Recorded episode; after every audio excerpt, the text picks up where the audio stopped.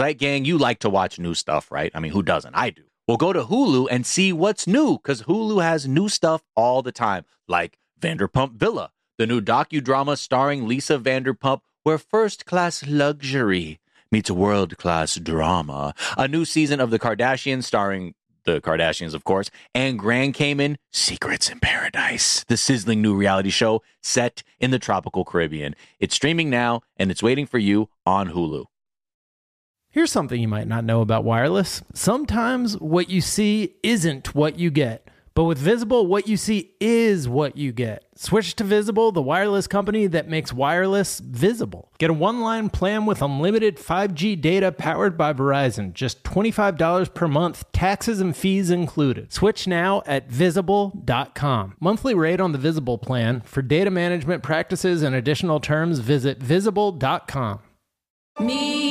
Focus Features presents Back to Black. I want people to hear my voice and just forget their troubles. Experience the music and her story Know this. I ain't no Spice Girl.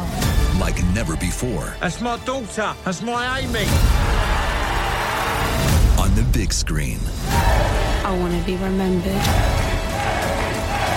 for just being me. Amy Winehouse, Back to Black, directed by Sam Taylor Johnson. Rated R, under 17, not a minute without parent. Only in theaters May 17th.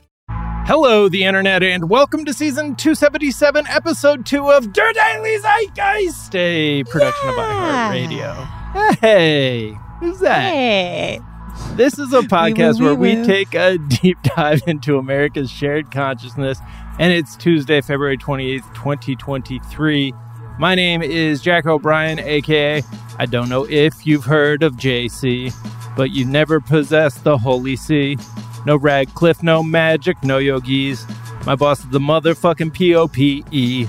Uh, that is courtesy of Salvador Jolly in reference to the new Russell Crowe joint in which he is the Pope's exorcist and gets to utter the line, if you got a problem with me, take it up with my boss, the Pope, which I'm trying to make my own new catchphrase. I'm trying to absorb that into my life. Well, I'm thrilled to be joined by a very special guest co-host, one of the very faces on Mount Zeitmore, an Emmy-nominated writer, artist, comedian behind many acclaimed podcasts, author of the upcoming New York Times bestseller. I'm going to manifest it into existence. Raw Dog. It's Jamie Loftus! Woo! Minion time. Jamie will take over the daily zeitgeist. Dominion Geist. Say below and banana. Look, I think it's fun. I think it's fun. I don't love know it. if I think it may have been so long that I haven't even been able to really fully talk minions on on the daily No. zeitgeist. It's been is- way too long. It's been that long that you haven't been been, able to fully talk about the latest, the rise of Gru. Yeah. Oh, the rise of Gru. Yes, and that I'm legally married to Kevin Le Mignon. There's just been so much going on. Yeah. I'm so excited. Hi, Jack. I'm so excited to have you. Thank you so much for being here. It's so so wonderful to have you. Did you say Dominion time at one Dominion point? time. Yes, Yeah. Jurassic Park Dominions. Okay. I, I was Yeah. just wondering, like, that was the first time that I realized that the Minions were behind the Dominion voting scandal. Like, the They- isn't that the name of the voting machines? Like, how has no, was- how am I the first person to write this conspiracy theory? Come on, QAnon. And I mean, they like exactly. They work. They work for the most most evil master, you know, available Yes. at the time. Come on. I just love that in Minion World they have an elaborate reason for why the minions were had no ties to World War II. You're like, oh my god, they were living in a frozen cave then, Jack. Of course Okay. they were. Yeah. Yeah, for both of the world wars. So so relax. Yeah. That I mean, I I can't relax when it comes to the Minions. I What, know- what were they know. up to? And I if they should have tried harder to get out of the frozen cave, like I mean, did they get the news? Did they just did did, did they sit one out? We don't know. We don't know. they're in we- I- here's what I supervillain circles like for all throughout all their existence, and then just didn't didn't even know this was coming. Like, come on. They're out by the 60s, though. So you kind of, I guess we just need to wait for the next movie to find out what they were up to during the Gulf War. I don't know. Yeah, 9/11, the Gulf War. Yeah, Yeah. There's a lot they were the architects of all that CIA like false information. Oh, for sure. For sure. Wasn't it yellow cake uranium that was, was. used to false? Yellow. Interesting. I'm just And I'm just not- connecting dots that are there. I'm not adding anything to this. Anyways, No, you're just stating facts. I'm stating facts. I'm doing my own research. Uh, we are thrilled to be joined in our third seat by the author of the new book, Overthinking About You, about the intersection of dating and mental health. You know her from Just Between Us. It's the brilliant and talented Allison Raskin! Oh, wow. What's up? Thank you for having me. I did not know any of that about the Minions. Yeah. Oh my Yeah. God. What? I haven't gotta- seen a You're a single one. I haven't seen a Despicable Me. I haven't seen a Minion movie. I I don't know about this rich history. Oh, it's oh, there's so it's much going on. And It's troubling. of contradict. yeah. Jack, have you have you seen them all because of your kids, or are you just watching? I have, but like not in order. It's like I'll walk in for a scene here and there, and but Mm. usually, like if the kids are watching a movie, it's an opportunity to like go get adult things done. So, but I I've been Wow. sucked in for entire chunks of of the Minion movie. What is? And- What is adult things? Do you like go watch Meet Joe Black or something? Just Or, like- constantly paying bills, just bills stacking up on my desk, and then just mailing them out the door with a real harried look on my face. Yeah, yeah. No, I go watch Meet Joe Black. I don't know. That's like the most adult movie I can think of. Got adult things to do, kids. like the true love between the Grim Reaper and somebody who met the Grim Reaper, although it's not clear. Some lady. I actually Yeah. have never seen Meet Joe Black. I just my parents Oh. had it and it was two VHS tapes, so I was like, "Damn, that's grown up Were you- hours." Were you kind of like walking into the room to make sure that they were occupied and then going to do kid stuff? Was it like a reverse of how I treat Yeah, my I kids? needed you to- were just like, I needed to I needed to make sure I was good to go watch Pinocchio. Uh, There you go. and you can watch. That's like you can watch Pinocchio three times in the runtime of Meet Joe Black. That's true. Meet Joe Black is very long, and my Mm. dad really loves it. Oh. like has has given like he doesn't give me heartfelt soliloquies about much, but he has been like that. Meet Joe Black is a hell of a film. Someone had to say it. He may be the first. Someone did. Allison, how are you doing? Where are you coming to us from? I'm in rainy Los Angeles, so I so know it's What is really- going on. don't know how to function. Overwhelmed by the wetness. It's it's been it's been rough. we're just like not we're not built for it and then every time it comes up for like for people who live in cities that get snow they're like oh shut the fuck up. You're like okay but it's raining and it's actually really hard for us. We're not built for it. It just falls apart right away. Like so, it started raining hard Friday night, and someone imme- like one of the traffic lights in my neighborhood went down. A car mm-hmm. immediately like sped through that intersection, knocked over a like telephone electric pole, like knocked out power and internet to our entire neighborhood for the whole weekend. it's Oh just like this is just just rain, just rain. yeah, my friend guys. had another one where somebody hit a pole and then she lost power and she had to stay Yeah. at my house for a night. Yeah, But yeah. it's funny that it's not just the weather, it's people driving into poles seems Sure. to be a main Yeah. cause of the issue. yeah. fascinating I didn't see that part coming. Yeah, yeah. No. Just right away there's a a knocked over telephone pole. The trees are getting knocked over too, which I, I'm a little confused by. I think just the wind, climate change, I'm not sure. That's what I that's my catchphrase. The wind, climate change, I'm not sure. that and the pope is your boss yeah i mean Pope leave it to the pope pope is gonna figure it out All right, Allison, we're going to get to know you a little bit better in a moment. First, we're going to tell our listeners a couple of the things we're talking about today. We're talking about there were like two big COVID stories that were like revised over the weekend or over the past week. Like one in the New York Times that was like, masks don't work at all. Like never at all have they worked. And that is a fact. And then another that in the Wall Street Journal that claimed that they now have like, it was like breaking news. We now have like evidence that COVID was caused by a lab leak in Wuhan. And a g yeah, it just feels like there's a, and then Woody Harrelson's SNL monologue was like a weird anti-vax rant. It was. So yeah, like I'm not, kidding. I watched that show and I like it. yeah, Wait, what? Big what did- fan. Okay, well, I guess we'll get there. yeah, we'll get there. I mean, it wasn't like a full-on anti-vax rant, but like he had this long like It was weird. this long like story in the middle of it. Yeah, so we'll talk about that. It just feels like things like in what's supposed to be the center are moving right in a in a weird way. So we'll talk about mm-hmm. that. We will of course talk about Cocaine Bear, which also, according to our writer JM, may be the ultimate pandemic movie. I've never seen a a- a concept for a movie I would want to see less. Perhaps. Whoa. And maybe that's, because I know the bear dies. Like oh right. I don't want to watch a movie about an animal, and even if the animal's doing bad things and then the animal dies, like uh, no, thank you. yeah, it, it looks like the animal is very fun. I'm but, trying to yeah. think. My reaction was quite the opposite. Yeah, it's having fun like- before it goes out. But yeah, I I I can sympathize. I guess my mind didn't immediately go to like, oh, buddy. I have to know before I watch anything if any animals die in it, because if they do, I I I have to opt out. So no John Wick. No, I've never been able to see a single John Wick movie because even though I hear they're excellent, because I know that the central, you know, act, the catalyst moment is his dog dying. So it's a no Yeah. for me. It's devastating. It's a no for me.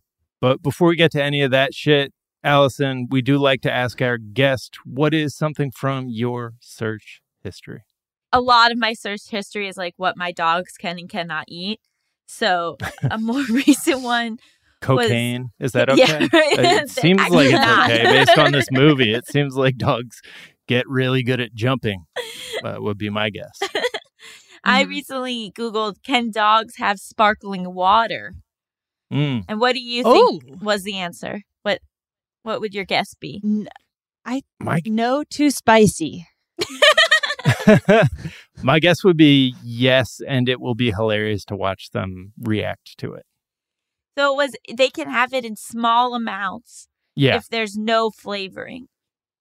okay. So you can't have enough. any ah. kind of flavored sparkling water.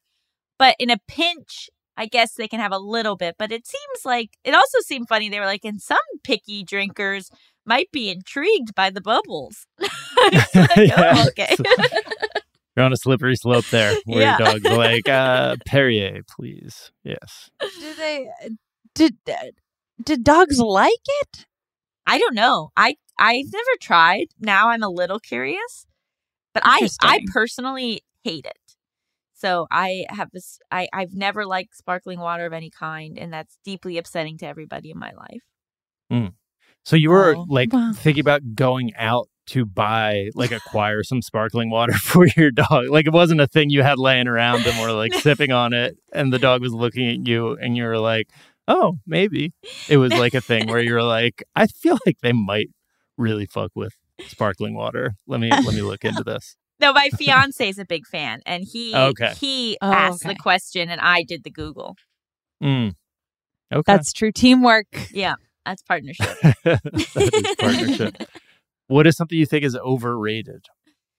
okay, so we're we're planning our our wedding, and so that obviously gets you thinking about a lot of like these traditions around that, and something that I even before this process has found to be overrated is a a formal thank you card.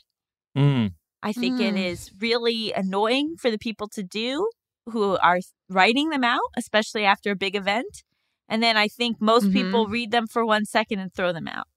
Right. So I'm more of a fan of a of a text, a quick text, thank you. But a Mm. formal thank you card, I don't know. I, I I'm wondering if as a society we can sort of start to leave that behind.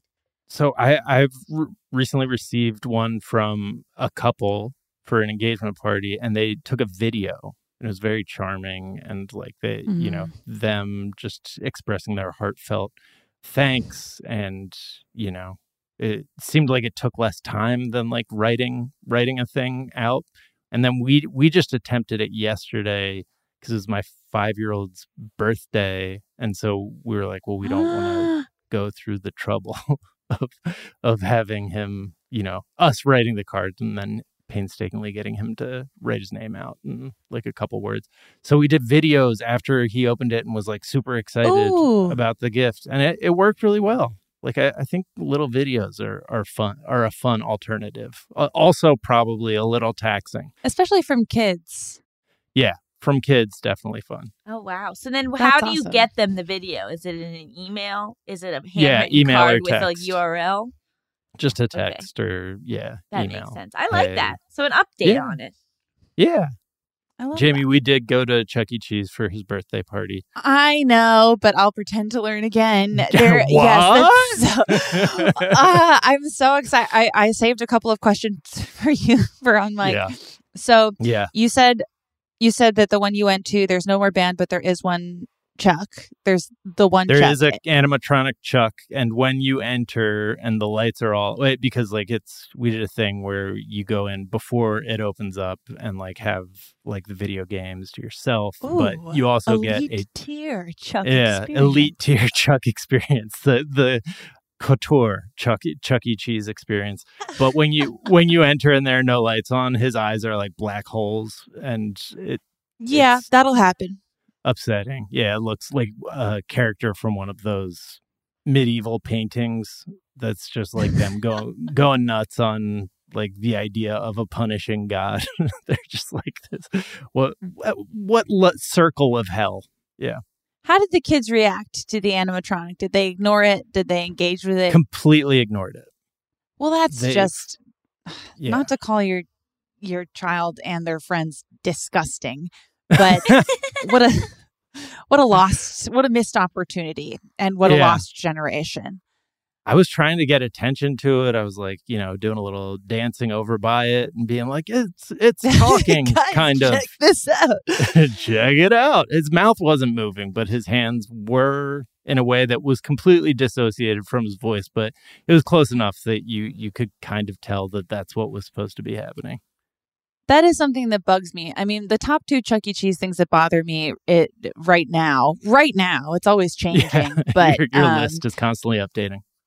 is that people they're like, well, did you know his middle name's Entertainment? I was like, all right, call me in 2014, and that's when I didn't know that. I didn't know that. And the other, oh, his middle name is Entertainment. Jamie's a yeah, that's what connoisseur. the E is Yeah. for. Wow. I don't think I've Sure. ever been to a true Chuck E. Cheese. And now you can't. That's the problem. you can't go. All the all the animatronic bands are gone. Even the Chucky you're describing, which is a mid two thousands model, after he's already been changed from a rat to a mouse that skateboards. Yeah. He's already got the voice of the guy from Bowling for Soup, so it's already a lesser experience. He, he used to smoke. He used to smoke a big fat cigar, but now, Did he really? Oh yeah, early Oh, Chucky fun. was the band leader. He played no instruments. He just yelled at the band. He didn't even James sing. Brown style. Yeah. yeah, he just he was an MC. He smoked a big cigar. He was a rat, and he ran a casino, and that was what happened. He's still giving rat, by the way, because of the color. Ooh. Of, like his fur is like a dirty gray. It looks like every rat I've ever encountered, and I- Well, that's- I think uh, that's what you get feel like- from him. The vibe Chucky should be giving should be like if he was in your house, you would kill him, not Yeah, you would make him your absolutely pet. right. Mm. Yes. Yeah. Now, are Yeah. you saying that you don't like the lead singer from Bowling for Soup? Because that's one of my favorite bands of all time. no, I'm I'm glad that he's getting those Chucky checks. I think it's Right. more just like they made Chucky so friendly when he used to be a little hostile. And I kind it. of liked when he was a little hostile. I don't even remember when he was hostile, but I've watched so many hours of video. Yeah. Anyways, It's- Pasquale is the best character. Did you see any Pasquale? No Pasquale. Uh, I don't think so. I don't know who Pasquale is, to be honest with you. He's the one you have to human be at Chuck E. Cheese. He's a Italian pizza chef, but he also plays the drums Oh, okay. and he does stand up comedy. no, no Pasquale uh, that I saw at all, Oh, unfortunately. well, pizza's still very good. They are they have shifted into a new thing where it's like very needy and they like they open the Chuck the announcement that Chuck E. Cheese is going to come out by like running a psyop where they're like uh, attention someone's car is parked in the loading zone they like read off a fake license plate number. I thought it was real but then like they accidentally played the recording a second time and it, it happened again like 20 minutes later. So they just have that as a thing that i think is designed to get everyone's attention and get everyone to like shut the fuck up so chuck can do his thing. But they the the most noticeable kind of dissonance is between how excited they want you to be for the arrival of Chuck E. Cheese, the person in the Chuck E. Cheese costume, and how like uninterested everybody is in it. And then, like. Kind of their knowledge that that is also the case. Like the the people who work there are just kind of like, yeah, kind of going through the motions, unfortunately. But it was a Man. blast. I I do recommend a Chuck E. Cheese birthday party. It's I wonder how much fun. time we have left with with Chuck and friends. They seem to have reinvented themselves as just like an arcade, which isn't a thing that really exists in most places anymore. and That's so kids think kids call like arcades Chuck E. Cheese's and the in the five year old set. So yeah, I th- I think they've just I th- I think they did a smart thing. Got rid of the ball pits, unfortunately, with Well, COVID. But Yeah, it, It, it was the easiest way to. You would get so sick. It didn't. Who knows how many diseases could be contracted? Right. Yeah. The balls at the bottom of the ball pit were presume I hope that when they got rid of the ball pits, those were donated to science just to be like what what has been growing in here. Yeah, there's new species. Yeah, absolutely. Allison, what is something you think is underrated? So I'm a very picky eater, and something I've realized that I haven't been eating enough of because it is delicious and lovely is melon. I think melon has a really bad rap. A lot of times when you're like, "Oh, I'll have a side of fruit," people will be like, "What kind of fruit?" And when people say melon, they go, "Ugh." But Mm. good melon is really lovely, and it's harder to get. I feel like gross melon. Like when I buy berries, berries are so expensive, and then they're like moldy in one day or like taste disgusting. Where like you buy a whole Mhm. melon, you got fruit for days, less chances that it will be horrifying, a bad bite. So I'm I'm really pro melon over here is my new thing. And are you just Wow, chipping the off melon you le- bought you out. Yeah, they have for not much.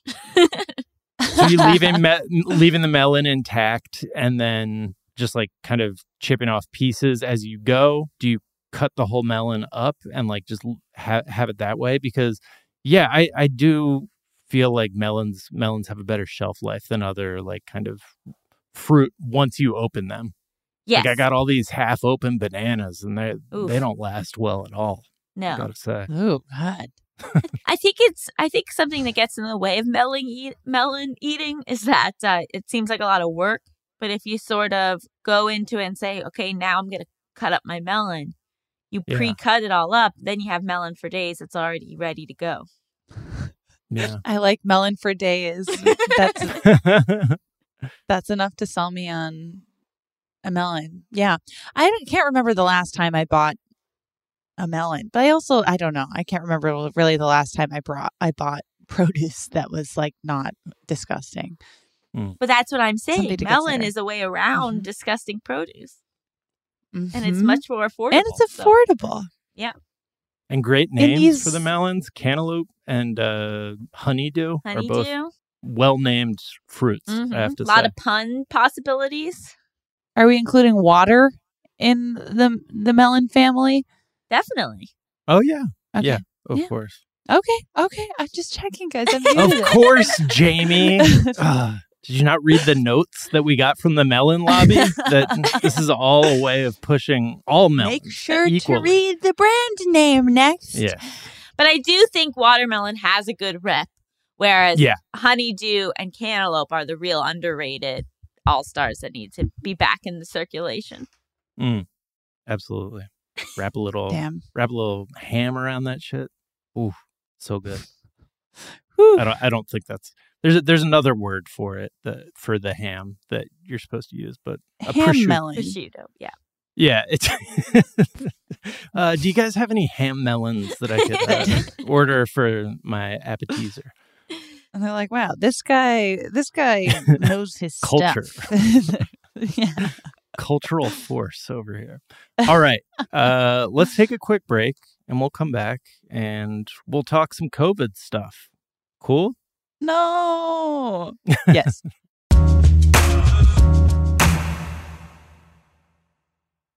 Zeit Gang, customers are rushing to your store, but do you have a point of sale system you can trust, or is it, you know, like a literal POS? Well, you need Shopify for retail. Shopify POS is your command center for your retail store. With Shopify, you get a powerhouse selling partner that effortlessly unites your in person and online sales into one source of truth. Connect with customers in line and online. Look, you want to use TikTok? Well, guess what? They have plug and play tools built for marketing campaigns on platforms just like that.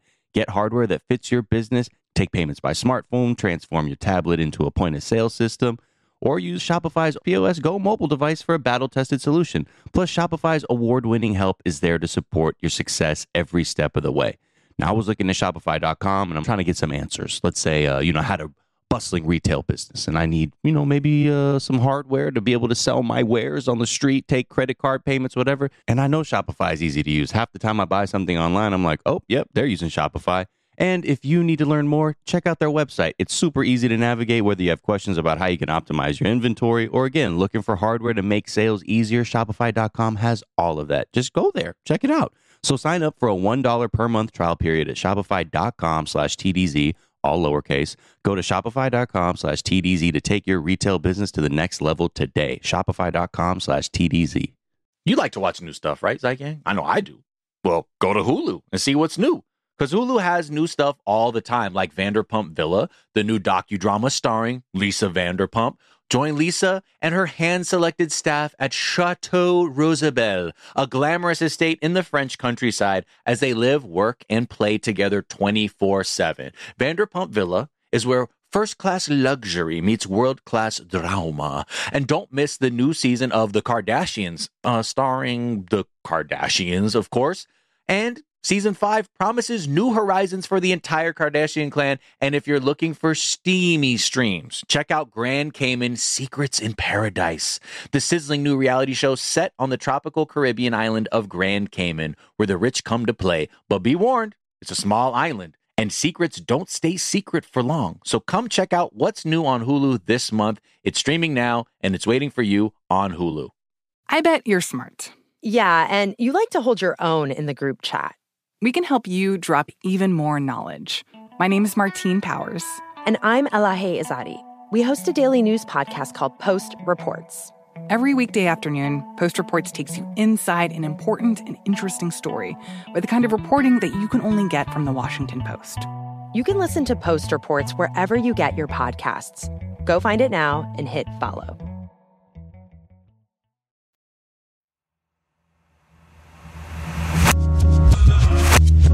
And we're back. And there there are two COVID stories that seem to be making the rounds from big mainstream media institutions, the New York Times, as well as the Wall Street Journal.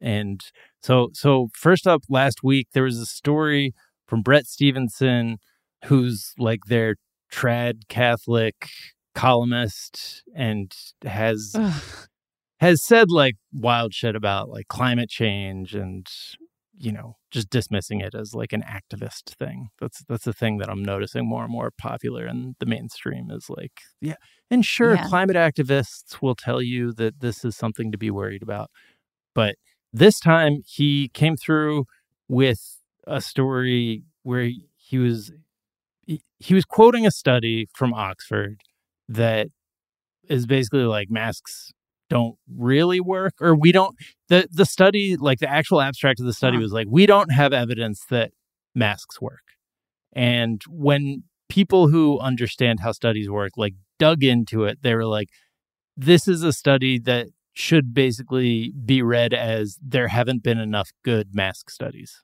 essentially like that that Okay. was the conclusion that that was drawn But that's not the Tradcath read. That is not the Tradcath read. He he well, then you need to take that up with your boss, the Pope, Jack. Like this seems like a Hey. you problem. it does, and Yeah. you know, you. But my my quote is actually that if if you have a problem with me, you can take that up with my boss, the Pope. I I don't take things up with him. I'm actually scared of him. right, But- right, right, right. Yes.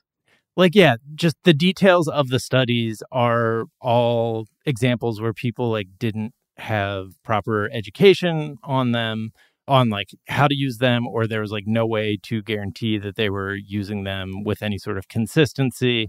And so, like, basically, the two scientific sides of the conversation are like masks work when used correctly and consistently, but mask mandates don't work because people don't actually like follow them versus masks work. So of course there should be mandates when you're trying to prevent the spread of disease. Like there's never any scientist who's coming out and being like masks themselves never work and why are we even talking about this? But the way he like opens the article is there is just no evidence that they masks make any difference. Full stop. And I don't know. so wild. I'm I'm getting a master's in psychology and I'm right now I'm in my research methods class and so I couldn't be more prepared for this discussion. Um you know, you go into Right. these classes and you're like, "Well, why would I even need to understand how to read a research study?" Like, you know, but it's so true that like when people like write these like clickbaity articles off of these research studies, it's like they're pulling the wrong thing. They don't even understand what the study is saying. It's so easy to like trick people. But this one feels like especially egregious in that like the study itself wasn't even making the claims that like let alone like that this guy's making where like some studies in themselves are just bad studies and i think that was another big thing is like we just haven't even had enough good studies on masks like if anything this should just be this should prove that we need to like spend more money researching masks so that people will believe it but i also feel like even if we did those studies people who don't want to believe in masks would be like well those are the fake studies Right. Right. Uh, which which I totally agree is like complicated by a sort of fundamental mis- misunderstanding that like not all studies are created equal they're not all done as broadly and how i don't know i feel like sometimes when like I'll I'll I'll go ahead and throw my own mother under the bus in this case. Like if my mom's coming to me with like I saw a study, she'll talk about it as if it's like from the University of Good and Accurate Science. Like right Right. just like it was studied, therefore it must be true. With which I did at one time also, but then it's like the more you look into it, it's like sometimes studies are paid for uh, by people who want certain results. Uh, The you know control groups can vary and just like all this other stuff that is like more common knowledge now. But even so, this is like such a bad faith reading of a study that we don't even know how like well it was conducted. So it's like a Right. a hat on a hat issue, a little pope hat on a pope hat, if you will. Yeah. And it wasn't even a study about covid right? It was like done before covid and Yeah, a lot of the studies, a lot of the studies that were in the thing were from before COVID or like right as COVID was happening and people didn't have like any education on how to wear masks or like they gave a huge chunk of the population of people like traveling to Mecca for the pilgrimage like a bunch of masks and then they were like and they actually got COVID more than the other people but it was like they they had no control, no understanding, no insight into like whether they were wearing them, like if they were wearing them the entire 24 hours, which presumably they were not, and it was like not at a time when masking was particularly popular. So yeah, it just it, it's a mess. It's like very complicated, and it just feels like there is this push uh, in the center to like revise things so they're not complicated and so that the government was wrong and doing it to because they were mean, like because they Right. they're just mean strict parents. Like Mm. I, I don't know. I feel like they're working through some issues or something. There's also just like this sense of like, well, if something is not 100% effective all of the time, no matter how I do it, then it's useless, right? Like, it's like, and you see that with like vaccines and boosters and all this stuff where it's like, Yeah.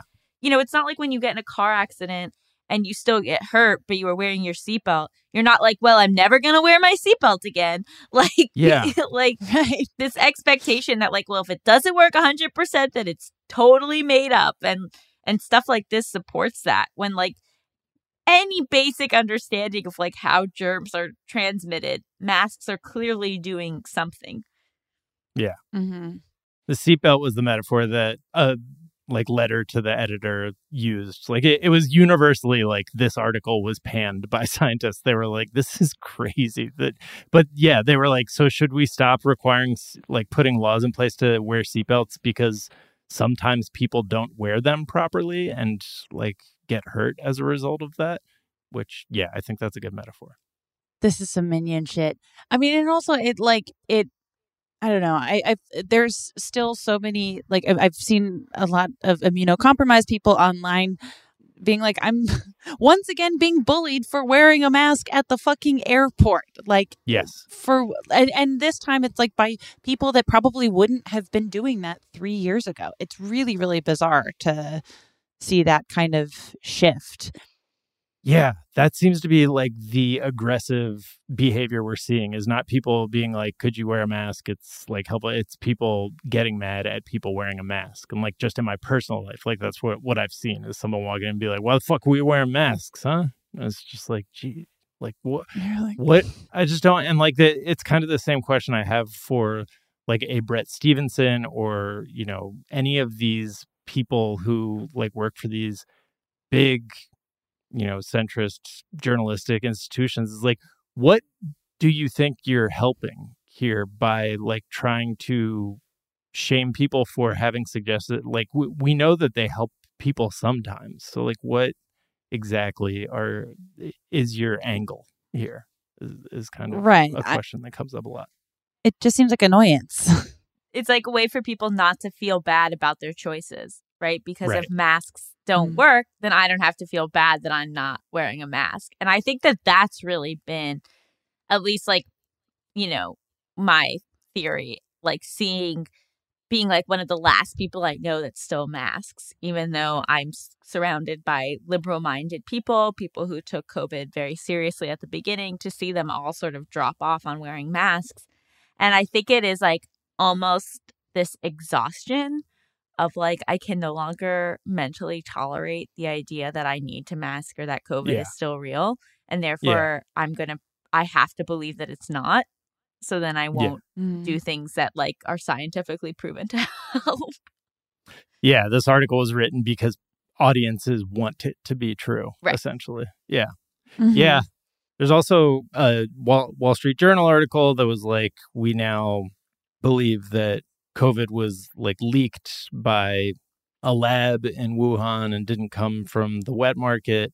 And it really, like, the headline really seemed to indicate that this was like settled. And then all of the follow ups are like, this is still like an, an active debate where most of the evidence suggests like the actual like the normal version of events that we got was the right one. Like all of the early cases seem to cluster around this wet market and yes there is a lab that would be a candidate for like leaking this sort of thing in Wuhan but it, that doesn't mean that it happened that way. And even and like the Wall Street Journal headline made it seem like this is settled but then the report again that they were talking about like was they were like we suspect this with a very low level of certainty but but it just gets And- filtered back to being yeah we we figured it out racists were right Right, Well, it's like it's like, and for those of us with brains that are so tiny, what is the uh, ideological advantage of this being true versus the wet market? You can blame China. Yeah. Okay. Just confirming. China and Chinese people. Yeah. that- cool, that cool, cool. Okay, it. so that's what the Wall Street Journal is going to do today. Cool. Yeah. Yeah.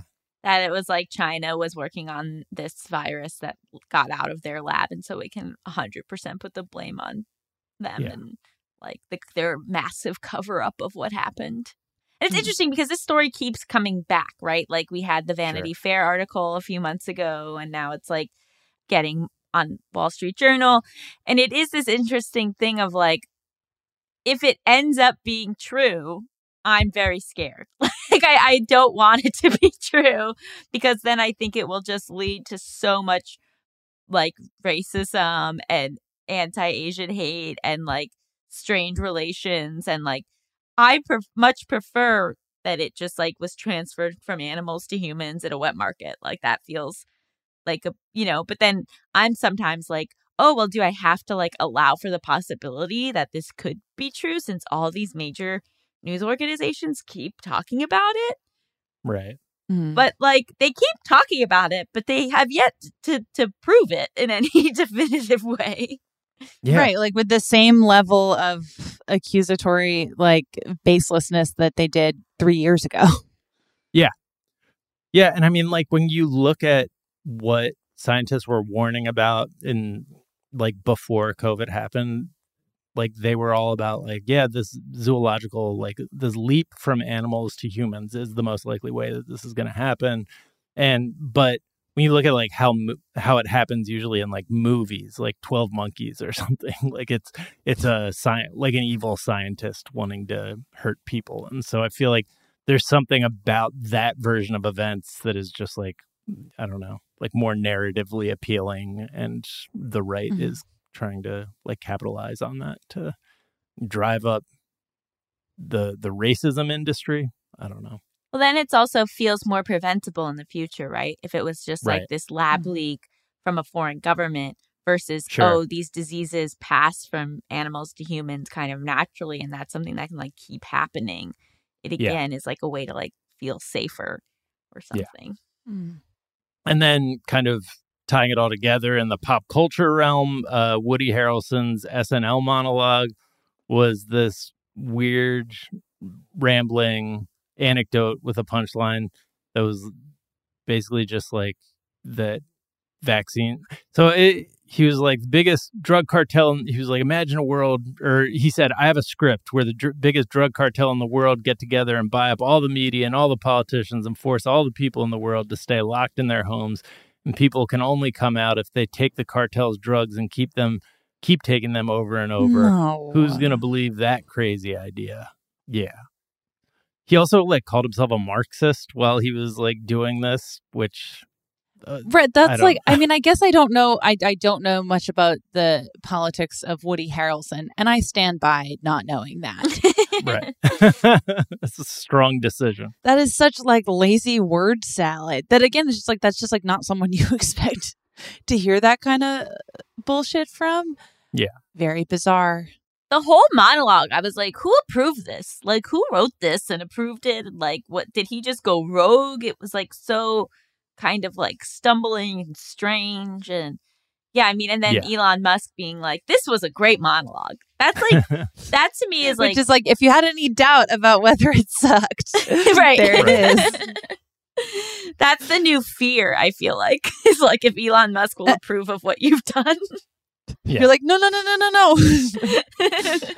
I wanted so much more from him after I saw Triangle of Sadness when he was like a socialist uh, boat captain who just like right. who who like has like coherent perspectives, but of course in America like it's going to be more like somebody who's you know listened to too many episodes of Joe Rogan and that thinks that that makes him like a free thinker. But yeah, he he has previously posted about the theory that 5G is exacerbating the COVID outbreak and once signed up to co-star in a movie that was just like 12 Angry Men but made by 9/11 truthers. So Oh my god. he yeah, like I, I had the same reaction where I was like not Woody and it's like oh, he's been mm-hmm. Woody's been Harrelson Harrelsoning. He's been Out here. Harrelsoning. His Yeah. his brain's been boiling in that in Yeah. that big old head. Yeah. Well, that's a damn shame. Yeah. Also, the oh man, Twelve Angry Men by 9/11 Truthers does sound like a really solid Thirty Rock fake thing. Right. yeah. Absolutely. The world has turned into 30 Rock. Also, his dad is one of the suspects in the JFK assassination, like in a bunch of JFK assassination Really? conspiracy theories. Yeah, this is wild. Yeah. His dad like murdered a very famous judge. Yeah. Um, which is like a whole nother bananas backstory to Woody Harrelson. Woody Yeah. Harrelson is murder nepotism. That's Yeah. Yeah. That's right. Wow. That's wild. Wow. Yeah. I'm confused and I feel lost. Yeah, I mean, I don't know. I but I I do think that there is just an overall movement towards the right like that's happening in the mainstream culture because the the American like media and like the American sort of central ethos like rejects socialism as a as anything serious, anything that can be taken seriously. And so the other option is like leaning towards the right and like slowly moving everything towards the right. And so it just feels like people are still like, man, Trump Trump's an idiot, right? But they're they're just these like tiny like baby steps that are being taken by what is supposed to be the center. And it's a fucking bummer. But I think probably is where things are headed more and more, unfortunately. Hmm. I wonder, like, on the set of Saturday Night Live, if there was like pushback that this was going to be their monologue, you know? Like, how does the cast and writers feel about that? That this show Yeah. is becoming more moderate to the right and everything. Yeah. Given the makeup of that room, I would assume that there is, but I, I don't really know where like the buck stops in that situation. like Pedro Pascal's monologue from a couple weeks ago was clearly him just like telling a story that he tells to people because like it's charming in person and like it's just like famous people telling their like famous people stories that everyone's charmed by. And so I wonder like if that is a genre of like monologue that they have of just like just let Woody get up there and do his thing. and in this case it was ill advised the the studio audience was like, huh. Like even though there's even though there's like a giant sign that's like clap, laugh, like blasting them in the face, you know, they were still kind of like, huh. They still When had there their was, free like- will. When there was ever a punchline, you could tell there was just like relief from the audience. Yeah. That that's like, oh, Yeah. okay, uh, this is I'm I'm meant to laugh here because they Yeah. didn't sort of know what to do with the rest of it. He's like, and I still smoke weed though. And everyone's like, yes, Yes, woo! Yes, that is that's what very we like about you. countercultural in the year 2023. Right. All right. Let's take a quick break. We'll come back. We'll talk a little uh, cocaine bear. We'll be right back.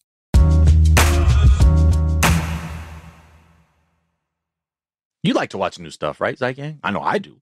Well, go to Hulu and see what's new. Because Hulu has new stuff all the time, like Vanderpump Villa, the new docudrama starring Lisa Vanderpump.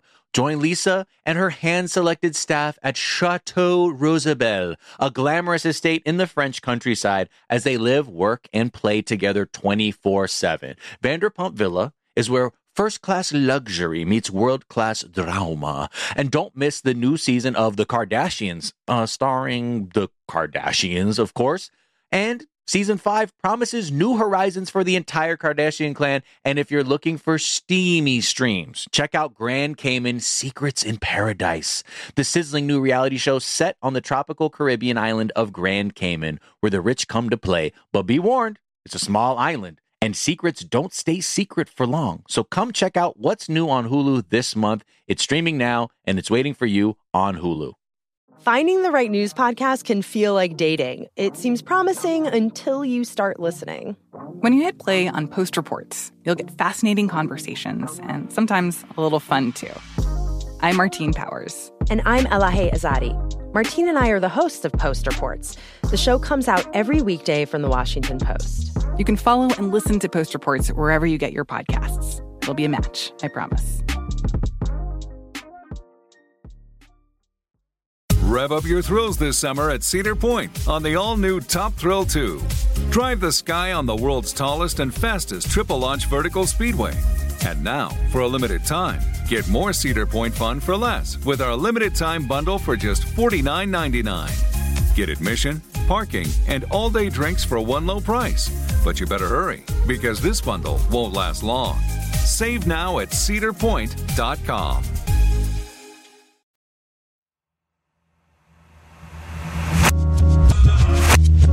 And we're back. And so Cocaine Bear came out last weekend. I think it did pretty well. I actually don't know. I usually Yeah, it came out. It, it did like did well right behind Ant Man seven or whatever. one. right. The one that like made everybody just be like, ah, I don't know, man, I'm out. Yeah. We always think it's the one that says makes people say, "I don't know, man, it, I'm out." But then they're like, "Well, it made a billion dollars, so Yeah, you yeah. have to watch seven more." It is doing pretty well. Uh yeah, so Cocaine Bear debuted with 23 million. So that's that's pretty good. It's like it seems like it's escaped the snakes on a plane curse where it's like if the internet loves the thing and says they're going to go see a movie, they actually won't. So you can just ignore it. Mm. I th- I, seems like they kind of got this one right by just making it super fun. So I, I still haven't seen it. JM, our writer, saw it, Oh, I'm jealous. and yeah. He, so first of all, I, I do just want to continue with. So it- JM argues that this whole thing is a metaphor for COVID and like the uncertainty around that, and just like a, a thing happening that like our brains can't make sense of. I also just so the Wall Street Journal, uh, not to keep picking on the the journal here, but they dropped a story That's on fine. people like an alert that was like the true story behind Cocaine Bear is even crazier than the movie, which is a movie in which a bear ingests a bunch of cocaine and gets superpowers. Like that's, that's crazy. What? That is what was what was wilder about it, uh, according to the Wall Street? I- I just it's th- their explanation was that like an ad an ad guy made they were like that so th- part of the backstory is that they have the actual cocaine bear at this lexington kentucky museum the lexington kentucky's fun mall Which is an intriguing place. Having fun in Super the title intriguing. is very smart marketing. yeah just a fun mall That's a hopefully not a yeah, hopefully not a promise that backfires. so it's just made up by some ad executives. Like that. So there was a bunch of cocaine dropped from a plane in Georgia. They found the cocaine and a bear next to it that had eaten some of the cocaine, and Mhm. that is the extent of the story. And then two Kentucky ad execs were like, "Wouldn't it be funny if we took this taxidermy bear that we have and put it in our thing and said it was cocaine bear?" And that is the story that the Wall Street Journal claimed is crazier than a bear actually ingesting pounds of cocaine and getting superpowers. I mean, the Wall Street Journal, in addition to having a lot of bad journalism, they're also just fucking dorks. So of course they would think this boring ass story is more interesting than the plot of Yeah. Cocaine Bear. I do I do think that this um this bear taxidermy in Kentucky uh is fun. It's wearing a little hat and you yeah, can't take that little away hat from the taxidermy. and a red uh, gold chain, which is fun. Something that has changed about me recently is that I'm really into like seeing taxidermy in a public place.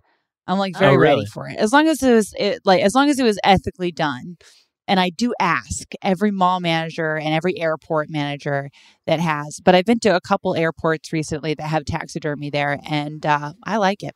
And then I took a taxidermy class myself, and I liked it. It was fun. Wow. What a turn Yeah. for you. Do you I'm think different. finding a bear that overdosed on cocaine in the woods and then stuffing it is that ethical? Well, I, it like more depends on like what species the bear was. There's like a bunch of. i I've read a lot about taxidermy law. um, it depends on like what species the bear w- was. Uh, as long as it wasn't, you know, killed to be stuffed, that's Mhm. obviously like the biggest ethical issue. But if it died of natural causes or even cocaine causes, it just really can't be taxidermy causes. Got it. That I think taxidermy just like freaks a lot of people out, which is understandable. And you obviously shouldn't kill an animal specifically to stuff it Right. but you know cocaine bear lives on in a way in the fun mall question mark maybe better places for it but Right. maybe not that's fine Yeah. i'm open to being taxidermied Okay. All right. At any particular airport that you want to see yourself displayed at? I think Logan International um, Yeah. at the JetBlue terminal would be good Oh, you had And- that answer ready to go. Near the legal seafoods. In the legal seafoods, if possible. if possible. And what would the display like? What would be happening in the, during the display? Like, what would you be teaching? Would you be podcasting? Would you be no, I think pretty similar to Cocaine Bear. Cocaine. Yeah, I would be, yeah, I'd be wearing a hat and a gold chain. Yeah. Sunglasses. look like someone who partied too hard. Yeah, exactly. Um, I'd like to really get a retroactive party girl personality when I die. Yeah, that is fun. Yeah, Elizabeth Banks has said that she responded to the script because she read it at the beginning. Uh, so Elizabeth Banks is the director, and she read the script at the beginning of the pandemic and thought that quote there was no greater metaphor for the chaos that we were all feeling in 2020 than a bear high on cocaine, which I I like I do think that this has to happen, right? We we've been talking about how like dur- during the Iraq War, the second Iraq War, like we, nobody was really seeing movies about the Iraq War, but like everybody was watching like these torture porn movies and then like fast zombie movies Mhm. and like that. So I don't know if like drug crazed animal is going to be the next like version of that that we use to like deal with our complicated, unacknowledged angst around the pandemic, but the, it, there seems to be like an argument for it. I don't. I think I'm gonna have to see the movie to fully understand like what what exactly it is about it that is evoking COVID.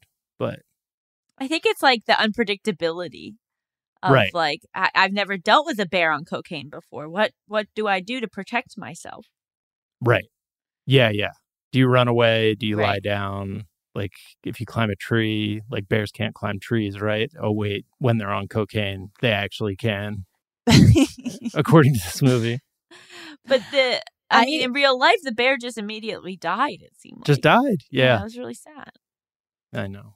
Yeah, I would also watch the Sundance sleeper hit about the bear that eats cocaine and just dies sadly. Right.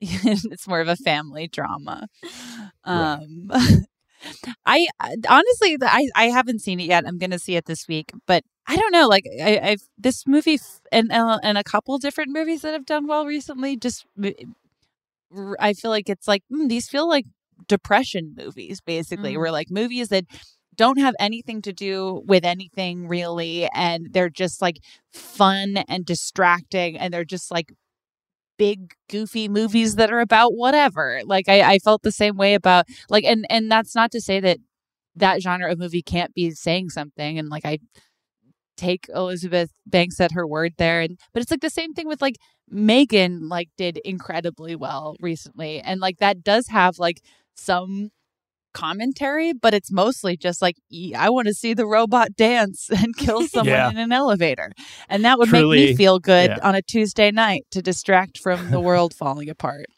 i It- like that genre of movie I'm, I'm glad cocaine bear people are liking it Yeah. Megan is truly at its best when she's dancing and just like putting on cool sunglasses. It's really i, a lot of fun. I saw but I saw a very online video on Twitter of the of Megan dancing to the uh, Ariana DeBose rap. She's doing flips to Angela Bassett did the thing. It was very exciting. uh, the internet. Yeah. Yeah.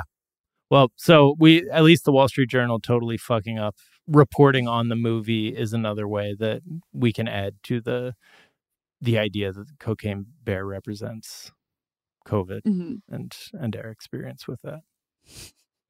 Allison, truly a pleasure having you on the Daily Zeitgeist as always. Where can people find you, follow you, read your words, all that good stuff? Yeah, I have a weekly podcast called Just Between Us that has its main episodes on Wednesdays and then also like a fun Reddit exploration episode on Mondays.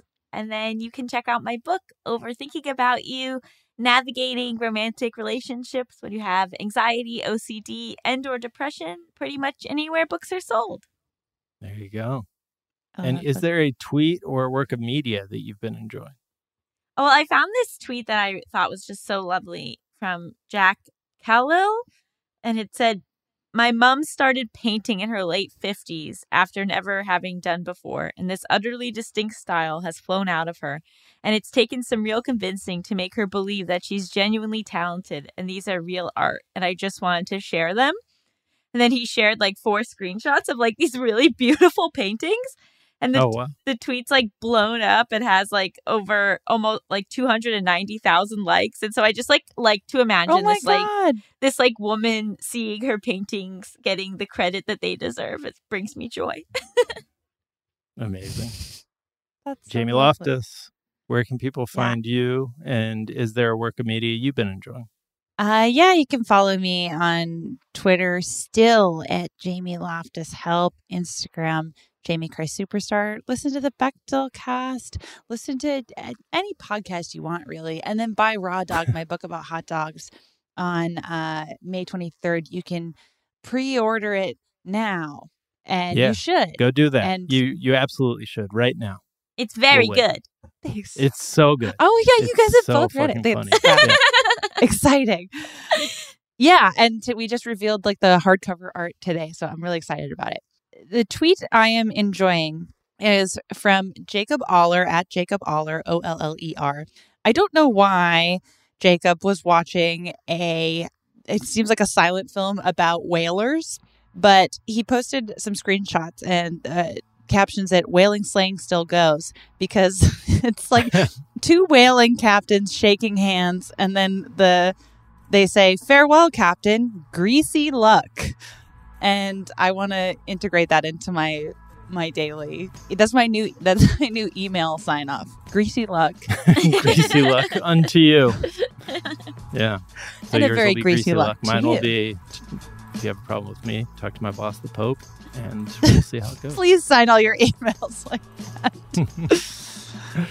Tweet I've been enjoying. Uh, Lowen Ach- Afchen tweeted 44 year old guy at your work who says metric fuck ton.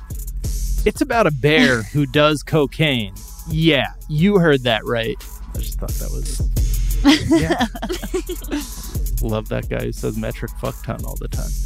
You can find me on Twitter at Jack underscore O'Brien. You can find us on Twitter at Daily Zeitgeist. We're at The Daily Zeitgeist on Instagram. We have a Facebook fan page and a website, dailyzeitgeist.com, where we post our episodes and our footnotes, where we link off to the information that we talked about in today's episode, as well as a song that we think you might enjoy. Super producer Justin, what is a song that we think people might enjoy?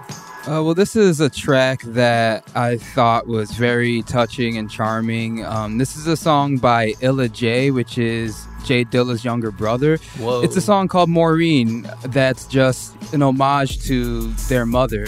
And it's very, it's just very nice. And it's got a cool style where um, it's got like this boom bap, like soulful style. It kind of reminds me of old Kanye West before he turned into a fucking supervillain. Speaking of minions, my god. But yeah, uh, but I I love this track. It's got a lot of heart, and yeah, if you want to check this out, it's called Maureen by Illa J, and you can find that song in the footnotes. Footnotes. The Daily Zeitgeist is a production of iHeartRadio. For more podcasts from iHeartRadio, visit the iHeartRadio app, Apple Podcast, or wherever you listen to your favorite shows. That is going to do it for us this morning. Back this afternoon to tell you what is trending, and we'll talk to you all then. Bye. bye Here's something you might not know about wireless. Sometimes what you see isn't what you get. But with Visible, what you see is what you get. Switch to Visible, the wireless company that makes wireless visible. Get a one line plan with unlimited 5G data powered by Verizon, just $25 per month, taxes and fees included. Switch now at visible.com. Monthly rate on the Visible plan. For data management practices and additional terms, visit visible.com. Zeit Gang, you like to watch new stuff, right? I mean, who doesn't? I do. Well, go to Hulu and see what's new because Hulu has new stuff all the time, like Vanderpump Villa, the new docudrama starring Lisa Vanderpump, where first class luxury meets world class drama. A new season of The Kardashians starring the Kardashians, of course, and Grand Cayman Secrets in Paradise, the sizzling new reality show set in the tropical Caribbean. It's streaming now and it's waiting for you on Hulu. Top Thrill 2 is like no other course. Two 420 foot vertical speedways, three launches. All right, let's talk strategy. Copy that, driver. Go for maximum acceleration off the start. Roger that. You've got a short straightaway to push from 0 to 74 on the first vertical speedway. And what about the rollback? Rollback will set you up for an explosive reverse climb 420 feet in the sky so you reach 0 G's in total weightlessness. 420 feet of straight up speed. Let's get it. Top Thrill 2, the world's tallest and fastest triple launch strata coaster. Get your tickets at cedarpoint.com.